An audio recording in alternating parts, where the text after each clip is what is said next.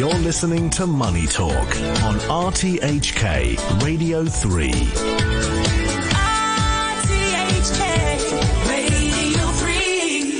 All right, we're back on Back Chat on RTHK Radio 3. I'm Andrew Work, and now it is uh, time for All Eyes on the United States of America with Barry Wood, RTHK's international economics correspondent. Good morning, Barry. Good morning to you, Andrew. All right, uh, what's what's going on in the U.S. of A? It's a busy time over there. I think I think maybe start with politics. Um, the Economist, uh, you know, end of the year put out their the World in 2024 edition, and uh, they put a silhouette of Donald Trump on the cover. First step for you know predicting that he's going to make a comeback. Uh, possibly as the next president of the United States, but the first step is the Republican primary, and you've got a debate going on tonight. Yes, in fact, it starts at eight o'clock, which is you know nine o'clock your time, so it's coming up. But of course, Donald Trump is not there. This is the Republican debate, and there will be the four candidates of which the only ones that seem to count at the moment are uh, the former governor of South Carolina, Nikki Haley, and the governor of Florida, Ron DeSantis. So we shall see. They'll debate for two hours. Uh, I mean, uh, New Hampshire's coming up. I understand Chris Christie's uh, quite popular in New Hampshire, but maybe has been losing ground to Nikki Haley. I mean, he needs a win there, doesn't he, to, to have any hope? Well, he does. You're right. Look, the problem is that traditionally, these two early primaries, one is a caucus in Iowa and New Hampshire, you get results that don't necessarily, in fact, often do not reflect who will be the eventual nominee. For example, go back to 2020. Donald Trump was the Republican frontrunner and no one challenged him in 2020. Mm-hmm. So Donald Trump ran away with the Iowa caucuses and he ran away 91% of the votes in New Hampshire because he had no challenger. But on the Democratic side in yeah. 2020, it was Pete Buttigieg, right. who's now the transportation secretary. He won in Iowa mm. and in New Hampshire in 2020, hmm. Bernie Sanders. So Joe Biden was way down in the pecking order. So maybe these are important, but look, the challenge for the Republicans is that they have to stop this momentum of Donald Trump. And that's, I think, what you were alluding to at the top. I, I, don't know if it's so much momentum. It's just a monolith, like a mountain just sitting there, you know, that nobody can climb. um, I mean, uh, is this all just kind of like uh, keeping keeping the seats warm just in case Donald Trump has to go to jail? I mean, because otherwise he's just he's just going to blow them all out of the water. Well, Maybe, maybe not. I think uh, there's a lot of momentum for Nikki Haley. Mm. A lot of the big Republican donors have shifted their support to Haley. And there's a lot of resistance within the Republican Party to supporting a person, Donald Trump, who may be in jail or certainly under indictment. He's under four indictments now. So I think that it would be a little misleading to say that Donald Trump has got this sewn up. He mm. does not. But that's why this debate that's going on tonight here in in Alabama actually is is really quite important. And the momentum is with Haley as the challenger. You know, mm. Donald Trump's still 40 points ahead, sometimes 60 points in the surveys. Mm. But this has to do with Ron DeSantis, who mm. doesn't come across well mm. uh, with the public in debates or on the campaign trail. And if Ron DeSantis doesn't do well in Iowa, which is January 15th, it's coming, 40 days, he could be uh, dropped down in the pecking order. Okay, and, and given, given that Donald Trump is, to put it politely, a policy light in terms of substantive policy, is, is this are these debates serving as a forum for where Republican Party policy could go, especially on things like economics? Yes, but economics doesn't get as much attention as uh, the, the, the southern border. Mm-hmm. Uh, they say, and I suppose there's evidence to back this up, that the southern border is essentially open to anyone who wants to walk across from Mexico.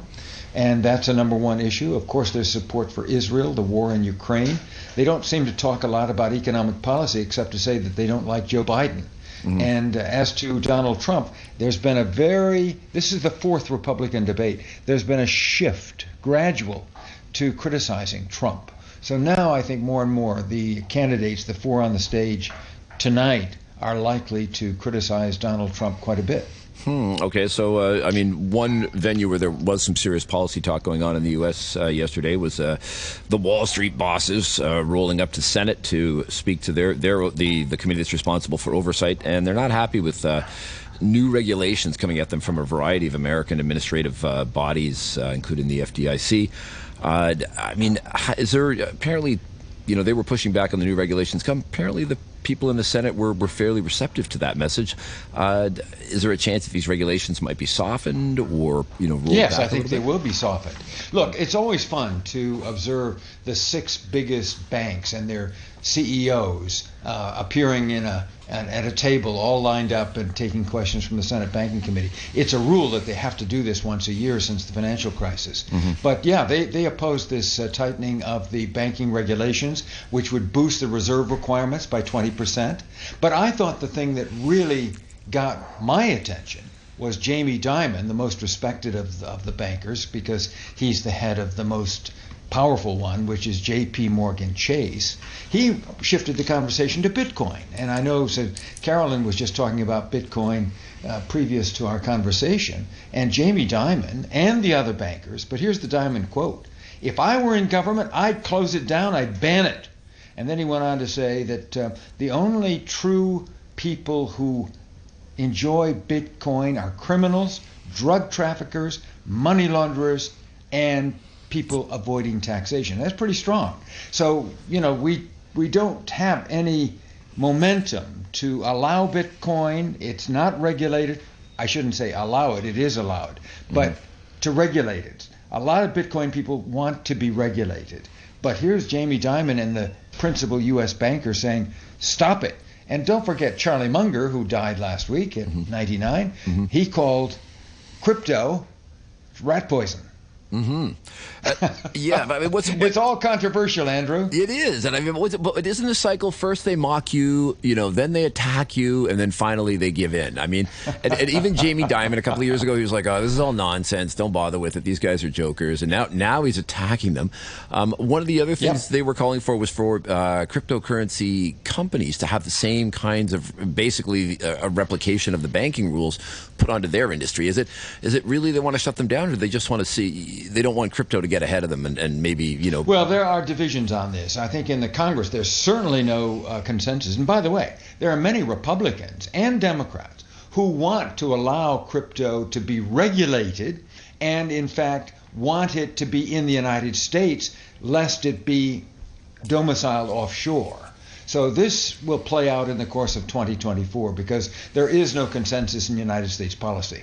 Hmm. Okay. And I know. I mean, to, I mean, if people are saying that they're not regulated, I mean, I know that uh, uh, CZ from Binance is apparently uh, going to be doing some jail time over uh, lax uh, regulatory oversight within within Binance. My my fellow alumni, but doesn't seem to have scared anybody off. I mean, nobody took their money out of Binance. They didn't think it was a problem.